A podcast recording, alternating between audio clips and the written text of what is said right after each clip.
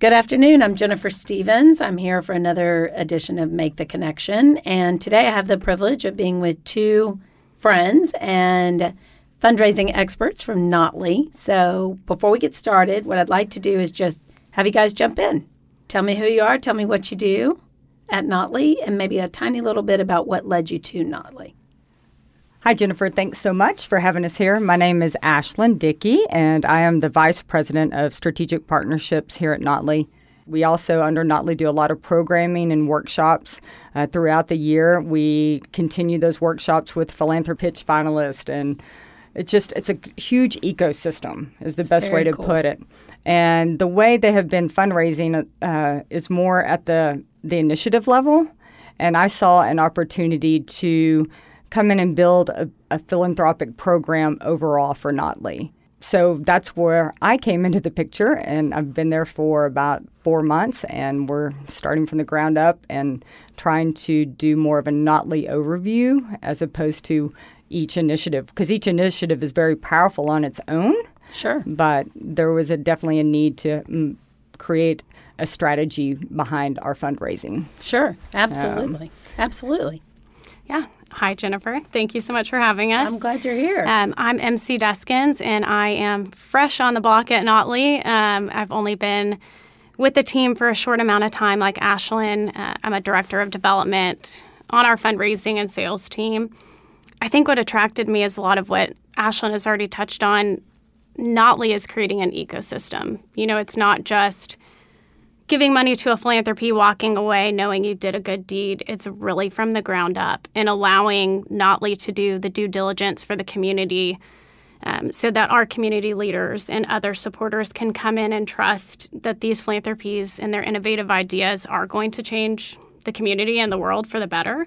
Um, and so I think it provides a really unique and awesome experience to see it come in full circle and not just touch on one thing or another, but help grow philanthropies and individuals and women entrepreneurs and all of the things that we love to support um, really grow to their fullest potential. That's awesome. And I think MC touched on an important piece of it too. We both have development backgrounds, but what Notley is known for is their entrepreneurial background. And so I think one of the main goals too is to marry the two worlds and have the best business practices go over to the nonprofit world, but also respect what does work in the nonprofit world and get the both the best of both. Yeah. And so uh, we uh, MC and I are the first two to be from the development world. So it's been a great experience for all of us. yeah, well, it's a great experience for for y'all, uh, you know, individually and what you're doing with Notley. I think there's also great best practices that the community can learn from outside of it. So, you know, speaking of ecosystem, right, and mm-hmm. beginning to build an ecosystem, I'd, I'd like to have a conversation about how does an organization build an ecosystem of a base of support? How do they begin to recruit, cultivate, and then, of course, maintain, right? Make new friends but mm-hmm. keep the old. So, h- how does a nonprofit approach that? What what kind of basic advice do you give? Yeah, absolutely. I think, you know, your donors are the wind beneath your wings. I mean, they're the people that are going to take your really innovative and incredible idea to change the community and help you make it happen.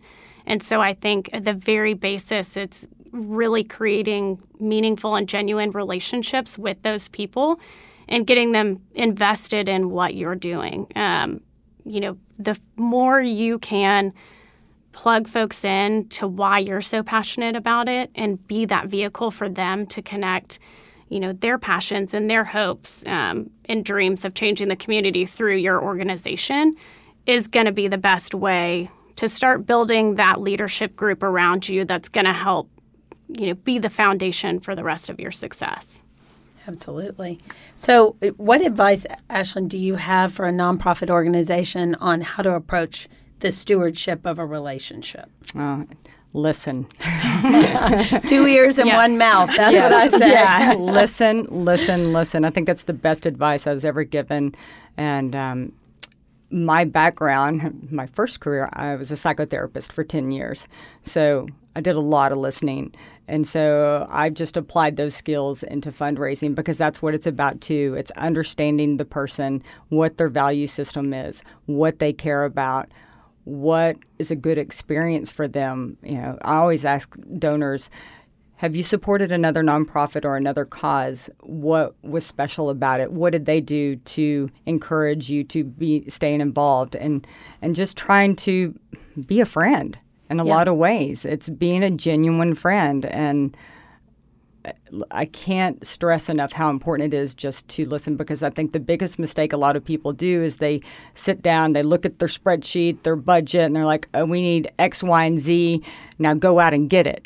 And that's not the way it works. You go out and listen to them and say, you know what? I have this program that might interest you because I just heard you say that you're really passionate about X Right. and and it's making those connections and building the relationship that way and not rushing it i think that's a big mistake a lot of fundraisers make and uh, you know there's always a sense of urgency and i understand that but at the same time if you have a pipeline that you're that you've built up or a portfolio that you've built up it's a long-term process with everyone and trying to touch those people on a you know a regular basis and it's the smallest things of sending a note hey just wanted to check in and see how you know jenny did in her volleyball game i mean it doesn't Right. even have to be about the organization it's just showing that you care about that person and then the next meeting could be hey i want to tell you about one of our programs and what we're doing uh, next year Yep. and, and and really trying to be strategic in a way where you're not having to fundraise by the week or by the month and being more strategic where you're fundraising for the following fiscal year and thinking in advance but building the relationship up to that point where the money's already planned out is that Ab- if that makes sense Yeah, absolutely. Well, and, and before we got started, we MC and I were talking about event fundraising and event sponsorship and the role of that within an organization. And what I have seen is the successful organizations events are simply one tactic of engagement but they are by no means the revenue generator to the bottom line of an organization right? So Correct. there's an annual plan there's uh, stewardship there's ongoing relationship building there's all these things and then when it comes time to have an event well then those people that are already aware of you and involved with you and know this organization they're probably predisposed to potentially wanting to come to that event and the event gives an opportunity for them to maybe host their friends build new relationships that sort of thing. But what i see happen a lot of times is when uh, organizations are very event driven so this is our one thing and and throughout the rest of the year we're going to just make sure that next year we have that next great gala and they forget about the entire year of relationship process. Absolutely. you and I put think so much weight on that event and you know, Yeah, for sure. I mean, I think that, you know, when it, a lot of folks look at the event as the one catalyst that's going to spark a million people wanting to be interested in what they're doing. And that's just really not how it works. And you're going to waste a lot of time and energy and manpower from internally to put on this really great event. But if you don't have people invested in what you're doing at an organizational level and you don't have those good relationships, then it's just another mark on their calendar. Right. And the next day they wake up and they really don't remember what you did. And you might have captured a couple of people, but it's really not making the greatest impact that you hoped that it would in the beginning. Yeah, I like what MC told me when she started at Notley in her last role. 20% of their time was to events, and the other 80% of fundraising was to year round relationship building. very smart And, and it's hard to have that mindset when you make the event so important and so big that you think, oh, this is my only chance to fundraise. I need to get these big dollars in. But really, if you just would have taken somebody to lunch once a month, Yep. you would get that check without even the event. That's You know? that's right. Yeah. Well, and of course now, you know, I love an event, of course. Let's So not- do I. Right. so do I. Mm-hmm. But but you're absolutely right. You're absolutely right. One of the things that I start with with any project, period, every single time we start a project, is I say, how do we know success the day after the event when we wake up? What do we want our attendees to have remembered about what we did?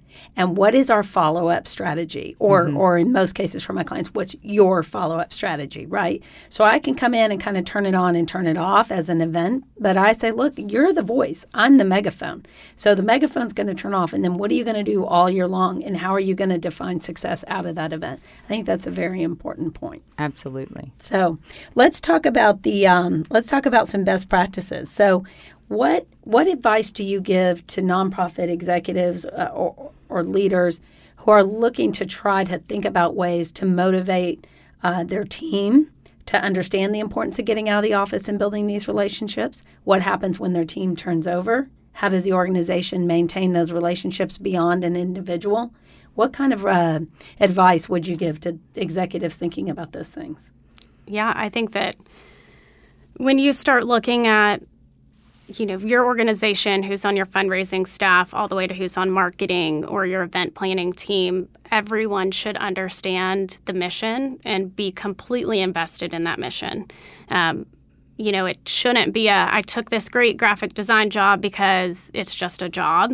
You know everybody should be buying in at 100% just like you want your donors to be buying into what you're doing um, and so I think when the message is clear and being completely transparent from the top down is going to create the most success internally.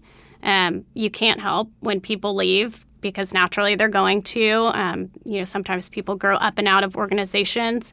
And so, really maintaining a well oiled machine when it comes to processes. You know, do you document your donor visits? Can somebody pick up the relationship where it left off? Without having to go back to that person and say, "Oh, do you have kids yet?" Right. You know, your right. your fundraiser before knew that they had three kids and two of them graduated and has that really nice relationship. Um, so really making sure that you take the time to slow down and document and figure out how you're cultivating those really important relationships, um, so that when you do have that turnover, it's really not the end of the world. And that person leaving can make introductions or you have already met them because the relationship is so solid. And so you can make that introduction to the new person. And I think there's a lot of strategies, just development practices, best practices, you would call it. And I had someone ask me the other day, like, well, we don't have a database. I'm like, use a Word doc, use an Excel. Right. Absolutely. Handwrite it. Handwrite you know, it. Do whatever you need to do. but and even for me, if you start to build a portfolio that's 10 people, then all of a sudden is 50 people, it's hard to keep up with it all. And it's important for yourself, not just even if somebody steps into your shoes, but for yourself. And you haven't seen someone in seven months that you go back and be like, oh, that's what we talked about. And then it just kind of all clicks in your head. Absolutely. Um, but I think what you were saying is having – strategies within your team of building out a stewardship plan where everyone is doing these things. We all send a thank you note after we leave a donor meeting. Uh, when you put in your contact report, write down the personal things. But the golden rule is nothing you would ever want on the front page of a paper. Yes. so yes, that's true. They share a lot of information a lot of times. Um, but when you talk about turnover too, because it does take years to build those relationships. So, for example, when I just left my last role, I sat down with another development officer and cherry picked the top 50 people that I had close relationships with and went over every single one of those uh, individual relationships and said this will be really important if you do this for this person. And, and so I I did my best to leave behind my own story right. you know so to say so somebody else could pick up on it. And it's you know but it's going to be the new person's job then to continue touching those people the exact same way they were. Not just all of a sudden, where it happened to Notley? Did they?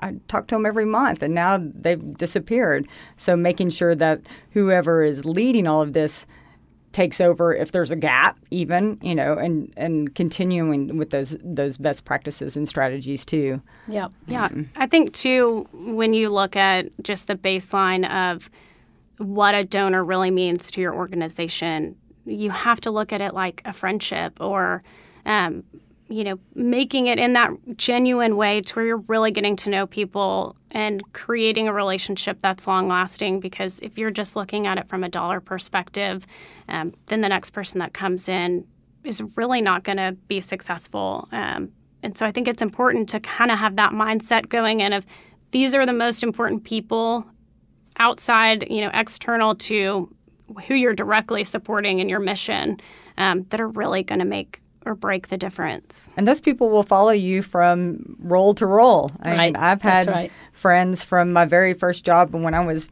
you know, fresh out of grad school. Yeah, I know. I always say like my first home was financed by a banker who used to fund, you know, he financed my home. He used Yeah. to give me money, you know, for different projects. My first car was funded by a a donor who would give me money to different projects. So they become your they do become your friends and your and your long term relationships and you know they may move with you or, or not move with you philanthropically depending on where Yeah, their values or, or their goals for themselves are at the time but but they'll still maintain a relationship with you a lot of times which is incredibly important you know in your own life Absolutely. Well, and that trust is key, right? I mean, no one's going to give you a million dollars just because they love the organization. That that's a once in a, a lifetime kind of gift. It's they really trust you that you're going to be a good steward for their dollars and that you are telling them as a peer, as a friend, as, you know, their confidant in some ways, you know, that this is a really great place to support.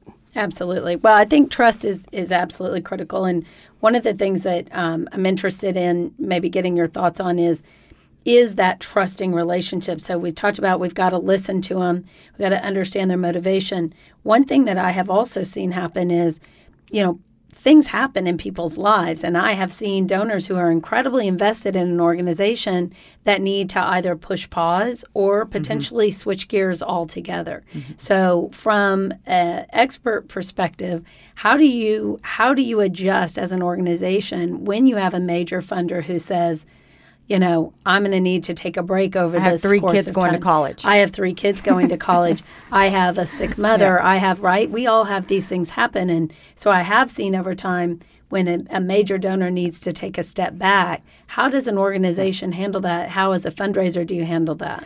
So I mess up all these things. Don't put all your eggs in one basket. Is that the right? That's- Yeah, that is indeed the right one. Is that the right one? Yes. I, yeah. So to me, that's exactly it. Don't put all your eggs in one basket. You you can't count on one donor to save your organization and all your initiatives. You have to have a large part, portfolio, and you're nurturing and stewarding multiple relationships, and also it's like you were saying, you have an event, you have funds coming in that way. You could have an annual fund. You could do a capital cam- campaign. You do um, online giving days. So expanding your portfolio that way, well, not just donors. And because you don't want to count on one thing, because you can't always count on one thing. Absolutely. And it, it does evolve. being realistic. I mean, uh, are the goals that you're creating too ambitious and too audacious for what your group can actually handle? I think that, you know, sitting down just because you have one donor who says I can give you that $500,000 check doesn't mean that every donor is going to be able to do that. So don't build your entire or know, that they're going to give you budget. five hundred thousand every year. Every year. That's Exactly. exactly right. That's key. Do not ask people every year for five hundred thousand dollars. You know, really listen to them and make sure that they're ready to give. Um, but I think you know, with those key donors and with those people that kind of are your leaders, those are some of the best assets that you have, and the people around them are more likely than not going to be, you know, in the same mindset or have a lot of the same philanthropic interests, hopefully. So really utilize them if they can't give to you financially that year. Sit down with them and have a list and ask them to make connections or um, see if they wouldn't mind volunteering their time instead, so that they can still be invested in what you're doing. So you don't lose them for the long run. Right. Well, you want money, ask for advice. You want advice, ask for money. I mean, I think that's a, I think that's very smart. Now, a challenge that I see happen a lot is, you know, I think it's easy for the three of us to say these things, but I think when you're a member of a development team and you report to an executive leadership team, and that team reports to a board, Absolutely. and the board goes, well, I mean, but last year you were able to raise this much, or last year mm-hmm. this event was able to do this much. So why can't you do? Why can't we budget for you to do this much more? Five year average. Right, right, It's the golden rule of Right. five year average. But if you haven't been around five years, two year average. I don't know. right. But But I uh, think it's important. you will always have an outlier year, and you will always have an outlier donor. Um, and those are great years. I love those. You know, Sure. And sometimes you continue to knock it out of the ballpark. You were, you and I were talking about that before this too. That every year you just keep getting bigger and bigger with this one event, and you're like, when's it going to stop? Hopefully, never. Right. But if it does, that's normal. And, You know, I, so I think it's setting expectations Can you could you with the repeat that, please, so that all my clients can hear? no, but I think this happens with board members a lot. You know, they and that's their job. You know, to set these expectations, but also you have to be clear on what is realistic and be able to back that up with data, metrics, and data. Show them what you have on, you know, your track record, and say, no, this is really more reasonable. This is a reasonable goal for us to reach. Yeah. You know. Let's. Can we talk about the role of board members for a second in an organization because. Um, I love board members. Uh, yeah, we all love board members. I am a board member sometimes, and then I love board members sometimes. But um, something that I see happen is I, I definitely agree with you. uh, Presenting data, making sure they understand, um, I think is important because as a board member, they need to be empowered with the information to understand and make decisions. At the same time, I think a lot of times it's very difficult for board members to necessarily have that full picture. And i think it's hard for staff to not feel maybe intimidated about putting you know that honest full picture in front of them. You also have instances where maybe you've got a major corporate sponsor and they say we're going to give you you know this big investment but we want a seat on the board and so now you've become beholden to a sponsor in that in that kind of sponsor board role relationship and that really can put staff in a pickle uh, so i'd be curious your thoughts on on some of that I think for me, it's you don't blur those lines. I think you define your board at the very beginning. It's like an application process. You want to also have a very diverse board with different backgrounds as well. And the way my favorite boards are boards that actually work. Working boards is what working boards, but um, as opposed to resume builder boards. That as what Yes, I, the way absolutely. I look Yes. at it. So Yes. I almost look at it as it is a privilege to be on a board. Here's our application process. This is what we're looking for. And if you're asking them to give, this is how much money we would like you to contribute. And this is your role. We're going to expect you to help us reach out to A, B, and C. You know, and so I think if you define it up front, then it's there. But then you have to follow through as a development officer as well and meet with those people and help them. One of the things I always say board members are very busy. They're volunteering their time and understand that. So write the email for them. So if you're asking them to connect you with somebody, say, I'll do all the work for you if you just push send. You know? Absolutely. Mm-hmm. If you just make the connection, I'll go meet them, but please, I'll write the email and then I will go meet them. You know, do the work for them and then also help them be fundraisers. That's so important. It's so uncomfortable for them to do that a lot of times. So be their their partner in, in crime, or whatever you want to call it. But go with them and help with the dialogue and it's going to make it a lot easier for them too to help them have that peer-to-peer relationship or peer-to-peer fundraising. Peer-to-peer fundraising is one of the most easy ways to bring in money. Absolutely. And, and and if you can, but if you set that expectation up front with the board member, then they're going to know that this is going to happen throughout the year. But you have to follow through as an organization to support them in the best way possible. But I don't think I would ever say, okay, if you're a corporate sponsor, you get a seat on the board. I would say, well, we actually have an application process, and this is how the board works. Yeah. That's my opinion. I- I, I keep the the board is sacred. Yeah, it's a it's a di- it's a difficult situation, and and but but yes, but at the end of the day, you have the board has a fiduciary duty to govern the organization to the best that it can for the health of the organization. Absolutely. and that might not always be in the best interest of uh, one sponsor. Yeah, that's, that's true. tough. And I think that that's where, you know, when you're starting that board, you're really handpicking people that are truly invested in what you're doing. Um, like Ashlyn said, you know, your key leaders in the community are going to be on 10 different boards most likely. So really lay out those responsibilities and make it clear that this is something that we're going to hold you to, but then you also have to be sure that your staff can accommodate those requirements as well. Um, yeah, I mean, the last thing I think you really want to do is just put someone on a board to put them on and then have to worry about how to get people off at some point or transition them over to um, being where you want them to be. Yeah, I did a whole podcast on that. it's, a, it's a big challenge. It's It a big is. challenge, It is. and and I think long, long time organization. Well, it's a challenge for anybody, but I, what I see happen is longer organizations. They've been around for a long time. We've always done it this way. You know, there's a the kind of old school. We've always done it this way thinking, and then there's the new and.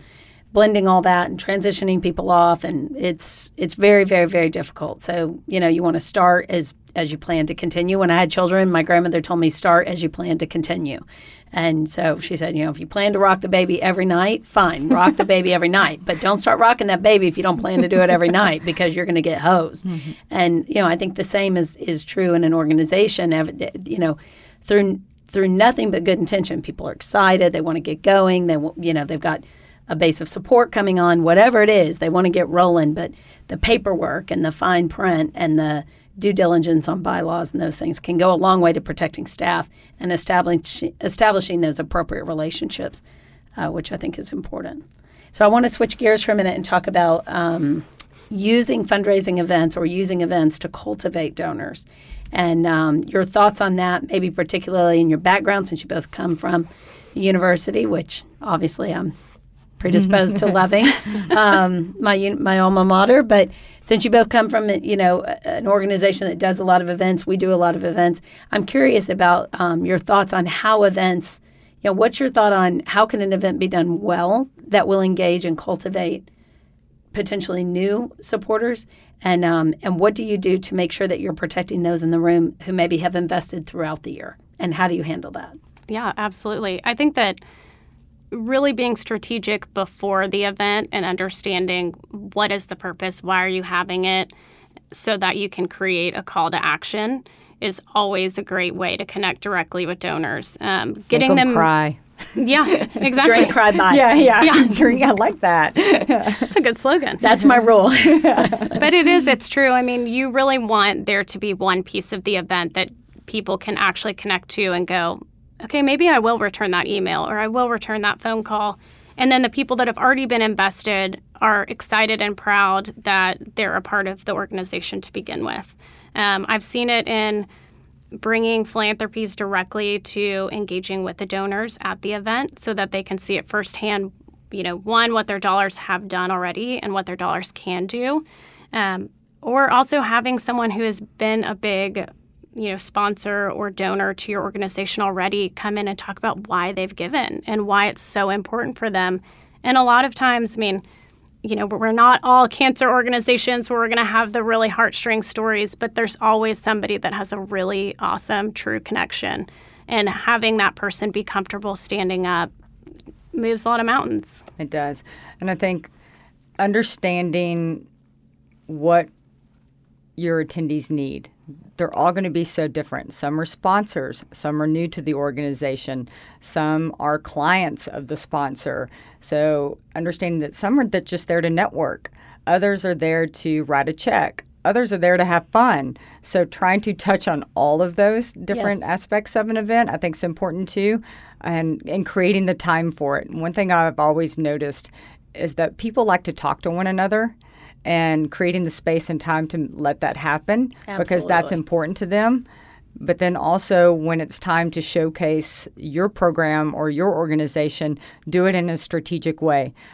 The audience does not want to hear from the executive director, the board, the, you know, three staff members. Mm-hmm. and, right. you know, it, it's just a snoozer. I'm sorry, but that's what it is, you know. And being very strategic with showing the impact and getting to the point and having the call to action and then having fun. Absolutely. You know? Well, and it doesn't have to be all about spending bukus of money. Right. You know, it's it's right. the experience. Right. It's an experience. And I think I think going back to the conversation on trust, I think trust plays an important role in events. If a if a supporter knows that they can use that as a chance to host a client or bring friends. Absolutely. Or show their friends why they care about you. They're trusting you that their friends are going to be entertained, mm-hmm. learn something, and enjoy the event. And so you have a responsibility to cultivate that trust even in the execution of your event. And I think that gets lost a lot. Mm-hmm. Yeah. And I think one thing that Ashlyn and I have talked about that's really successful too is don't be afraid to call out your team and who your fundraisers are in the room you know, make them stand up. If it's you as the executive director and you're the right. main fundraiser, tell people that. Um, but if you've got five or six people on your team going out and being those voices, let people know who they are so that it becomes an easier conduit to conversation and they know exactly why they're calling and they can put a face to the name to make that experience more personal. And before an event, we always, as a team, look at the the RSVP list, and we divide and conquer. It's so easy to just go to your one donor that you know so well because it's comfortable. But come up with a strategy for your event that you know you're talking to these 10 individuals and each of you are all spreading out sitting at important tables it might be at a table where you've met no one but you're going to be at that table talking about what you're doing Very and, smart. and just like i said divide and conquer Very smart. And you can take that up to the board level too. Back to mm-hmm. your point of helping the board help you. absolutely Yeah. And then back to what you're saying, the most important piece of an event is the follow up. After you've made those, built those relationships, met, had introductions to new people, call them, connect with them because it's fresh and they they felt it. Now go use that that to do whatever. That's right. But that Bring them in. yeah, Keep bring 'em them in. in. Right. Yeah. Keep yeah. them in. And I think, too, I mean, it is a fact, and we all know it, that gratitude reciprocates. And if you're not thanking the people that came out to the event, that supported you that night, that maybe helped you even bring five friends to that venue, no one is going to feel connected. They're not going to feel like they're making an impact, and it's going to be really hard to retain them. And everyone wants to know that they're doing their part and that you genuinely appreciate it. Absolutely. And thank you notes. I mean, a lot of people are giving money that night and Handwritten, Handwritten. handwritten. please. please, please handwrite the notes. I know. Handwrite the notes or, or get someone else to handwrite them and quick. And quick. Yeah, absolutely. and quick. So let's talk about um, let's talk about sponsors and what they expect from an organization. Some people do things because they're very passionate about the mission, right? They've got a personal connection. They've really felt, you know, endeared to this cause or purpose, whatever, and it, and it's where they want to be. I think this goes back to donor cultivation um, because a sponsor shouldn't just be a one off sponsor in my mind. It should be a year long relationship. And if you are meeting with a corporate sponsor in January and your events in December, there should be four other activities they've done along the way. Um, for example, at Notley today, we put together a volunteer project at Community First Village just for fun for one of our sponsors. Yep. And it- it wasn't bringing dollars into Notley necessarily, but it was part of our ecosystem of, you know, connecting and collaborating and helping the community as a whole. But finding those ways to connect to the sponsor in multiple levels or ways and whether it be could you mentor some of these students over here or could you come lecture at one of our workshops and you know touching the sponsor throughout the year. So then when the event comes and they are the title sponsor, they're so tied to the event already and so excited about it. And it just makes it that much better. And so once again, you're not putting all your eggs in one basket just for that event and having to give them this huge ROI at the event, but also figuring out what they need for that event. Do they want their name in lights? Or is it a networking opportunity for them? You know, so understanding? Are they trying to entertain clients like you said? So it's about listening. What do you want from this event? If you're going to sponsor us what do you need? Because we'll help make it happen. I was telling mc earlier we used to try to create different sponsorships and one of the, my favorite ones we did one time we're like let's do a valet sponsorship. And then the company left uh, an umbrella with their, their logo in each car. The valet staff put Right. it, and, you know, Right. and they loved it. They're like, Right. "Oh, I love it!" And you saw those umbrellas all over town after that, and you know, so just trying to meet their needs and what they would like from it. Yep. And understanding that ROI and where they can meet success. Mm-hmm. What I see also happen a lot, especially on the corporate side, I think more than individual, what I see happen on the corporate side is people say, well, we need this, so we'll go to them. And, it- and it never comes from a place of, I've been researching them. Mm-hmm. I see that they want a chance for employee engagement. Yep. We have an employee engagement opportunity. Let's see if you know we can fit our mission into their employee engagement you know goals. So as an ROI to get them invested with us, they could then meet that goal for themselves. And it's very rare I see people think that way. Absolutely. And I think, too, what people sometimes forget is your corporate sponsors are made up of tons of individuals, and a lot of those individuals could already be supporters of your organization. And, you know, most of our donors, there are some that don't have jobs, and you can look at their companies, start there, ask them if they have a contact, what their company is investing in, how they spend their time philanthropically. Um, and use those people in, in your board, like we talked about, to kind of connect that back and make it full picture so that it is that ecosystem. And, you know, once you open the doors, and Ashlyn and I have been working hard to figure out, you know, from corporate strategy, you've got the overall corporation that wants to give and they have a box to check. Yes, that is one of the things, but there could be a VP that's a woman entrepreneur in the finance department that wants to come lead an educational event and then wants to go, you know, build a house with her team for community first. And so I think that there's so many more opportunities if you really invest your time in getting to know the people versus just the corporation. Corporation, okay, I know GE sponsors XYZ. Right. Right. I saw their logo there, so I'll Yeah. just send them an email. Absolutely. Right.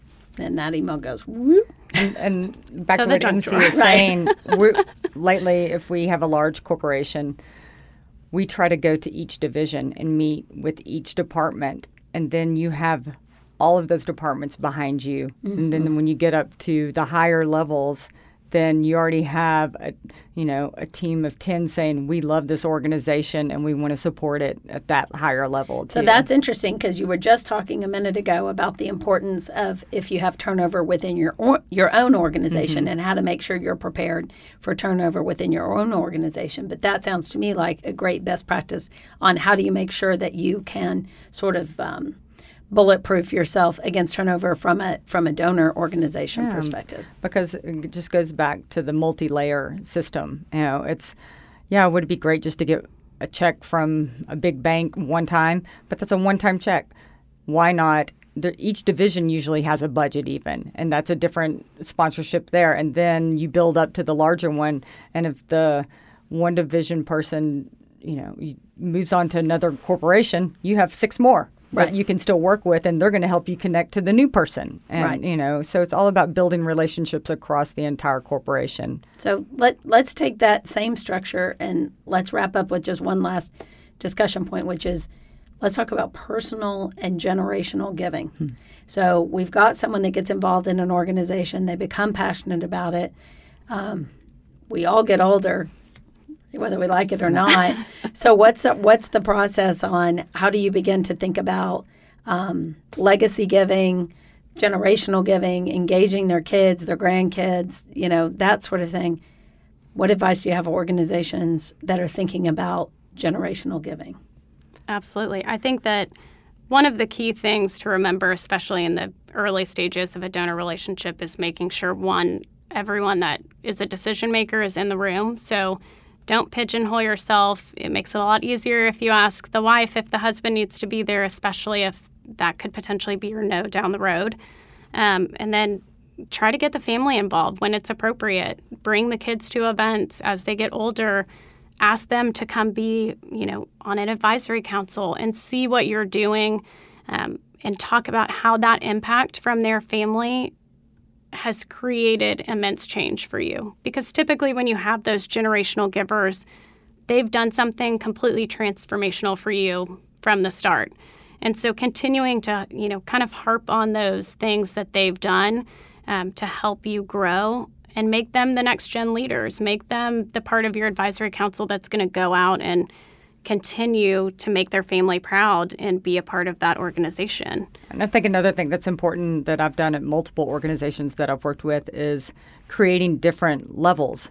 So, yes, you know, grandpa might be on the board, but why not create a younger on an organization, not a, a membership society within that attracts the 25 to 35 year olds. It's going to look totally different than the board of directors, but possibly it's more service oriented because that age group is about service and finding ways to get them involved differently. They, they might not be writing the checks, but they could, you know, help you decorate your entire event. Well, and I think too, one of my favorite stories that I've heard recently is actually from one of our founders, Lisa Graham, that she brought her eight year old daughter to our Philanthropitch event. And she was so excited to be a part of it that she gave $20 of her own hard earned money to go towards this philanthropy. And so when you can start instilling the values of that family and then, you know, impart you know your own wisdom on them of why it's so important and why you're so passionate and bringing them around to be a part of the ecosystem early on and making them feel like family and not just their parents being family, I think then you'll see people are invested in the long run. Yeah.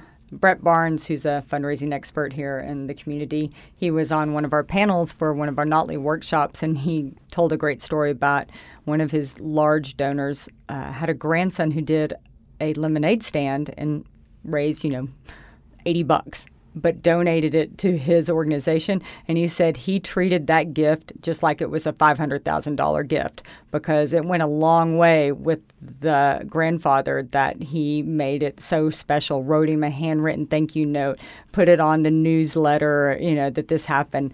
And that goes a long way too. Acknowledge all efforts, not just the five hundred thousand dollar effort. Absolutely, that's great. That's great advice. Uh, that's a way nicer way to say it than I say. Be careful of the toes you step on today because they're going to be connected to. Mm-hmm. Well, and else. you know, five dollars might be the biggest gift that somebody gives all year, and then you have somebody who has ten million dollars to give away. Right. And so, making sure that you treat every gift and that relationship, especially.